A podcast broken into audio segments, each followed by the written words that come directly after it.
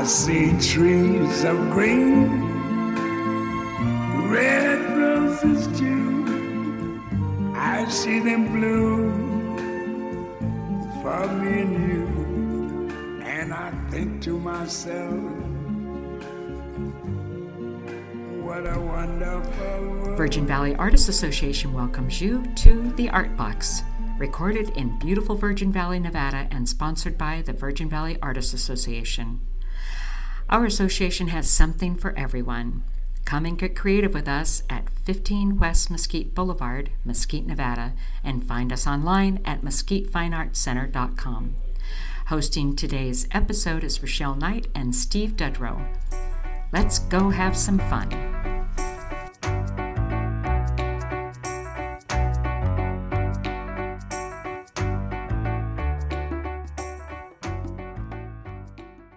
Welcome to our first episode of 10 Minutes with. Today it's going to be 10 Minutes with Tyler. You all know Tyler, go back to the first episode. And what we're going to do here, we are going to we're going to spend 10 minutes and talk about silly things, important things, crazy things. art things every once in a Oh, what art? art things? Rachelle, Steve, and Tyler, and Joaquin. Joaquin. Joaquin, you want to say hi? Hi. He's our special guest today. Yep, Joaquin is my eldest son. And what grade are you in? Second grade. Awesome. So do you like art? I love all of them. Awesome. All the arts. That's that's a perfect answer. I like that. Yeah. Does Daddy teach you art? See, not enough, Dad. You're a slacker. No, he doesn't. Well, we'll talk to him about that. 10 minutes with episode today. I think you guys are going to talk about reference versus copy. The New York Times is all a Twitter about this. Oh, are they really? No, I'm just kidding. Oh, I haven't seen anything lately. I, was gonna say, I, I, I did not catch that. It's, it's, it's all it's all over CNN. reference versus copy. Have at it, you two. I think this is a very timely subject. I think Steve and I are on the board, and it's a subject that's come up a, couple times, and we're in the process of making some some changes to policies, procedures, as far as reference versus copy. And I, I think there's a very fine line. I think people struggle with this subject, and there are laws, but there's even some kind of fuzzy, fluffy parts of those laws that are left to people's interpretations this is a subject that I've researched a lot about, especially just lately. I'm uh, attempting to do some full body figures in my painting, and which are very tricky, especially if you want to show movement or anything that's not just a full on front view. I've looked for reference photos. I've looked in the public domain, which is a little tricky because there's so much, it's hard to find. I've done National Archives, there's amazing stuff on there. And and I assumed if it's on the National Archives or Library of Congress or any of those sites that it would be in the public domain. But if you scroll down to the bottom, it will say what its copyright status is. And a lot of the ones that I looked at said that they researched it, but they were unable to come to a final conclusion. And so it was really use at your own risk, and you need to find out, you need to do further research or figure out if basically if you're going to get in trouble for using it. And so I think kind of where I've been coming from, and I did ask a stock one of the stock photo companies, it's called Dreamstime, they had uh, quite a few reference photos that I was interested in, and I'm happy to buy them, of course, and I would if I, you know, if I did end up using them. But I did write into them, and, and I asked, as an artist, I'm not going to re- reproduce this. It's not going to, the actual picture is not going to be on a website or a brochure or anything like that. I just wanted to look at the pose. How does that work with your licensing? And they did actually write back and say that no matter what, you would have to buy an extended license. First of all, you'd have to make sure that that photo was even offered with an extended license, and so it would be a little more expensive. And then you could, in fact, use it for different art purposes. That's kind of my intro. Tyler, go. Excellent. So, uh, getting to teach kids at school about copyright laws and uh, talking to them about what they're doing that's actually copying and not copying, it's it's very interesting doing that and being able to work with them that way. And so, ultimately, when I'm working with kids at school, you know, we talk about what copyright laws are, and then we talk about the Creative Commons and say, okay, so when you're looking at a copyright, you want to look at the Creative Commons and find out, okay, is this something that's that's uh, copyrighted, but allows for me to use it. For example, if it's just an attribution only, right?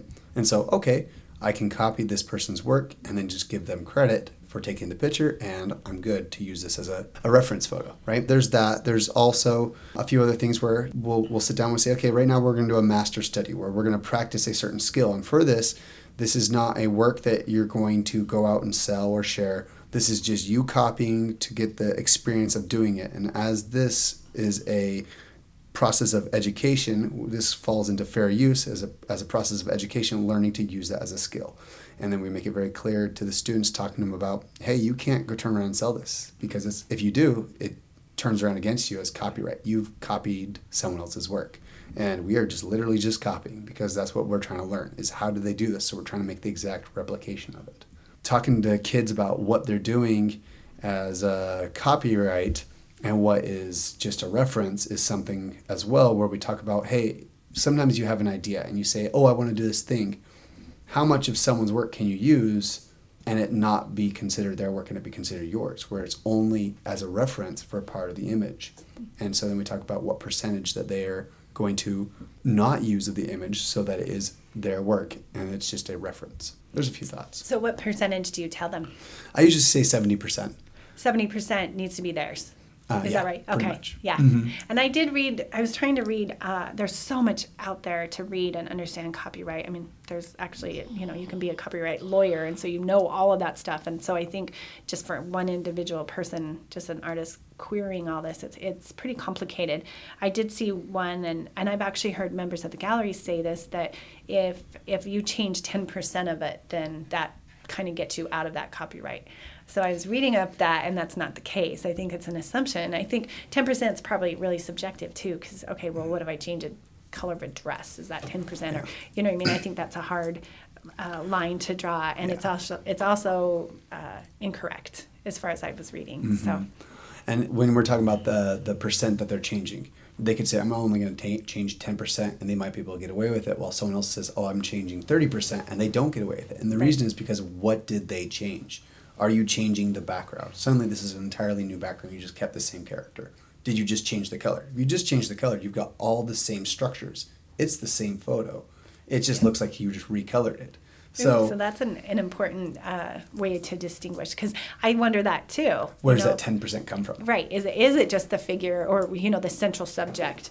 Is that what counts as well? And what is changing? Is it if Mm-hmm. color? Is that even a really a change? Or if you change a pose a little bit, move an arm, is that considered you know a Yeah. I don't know. It's a very hard subject, and I I think I like talking about it right now because it seems very timely.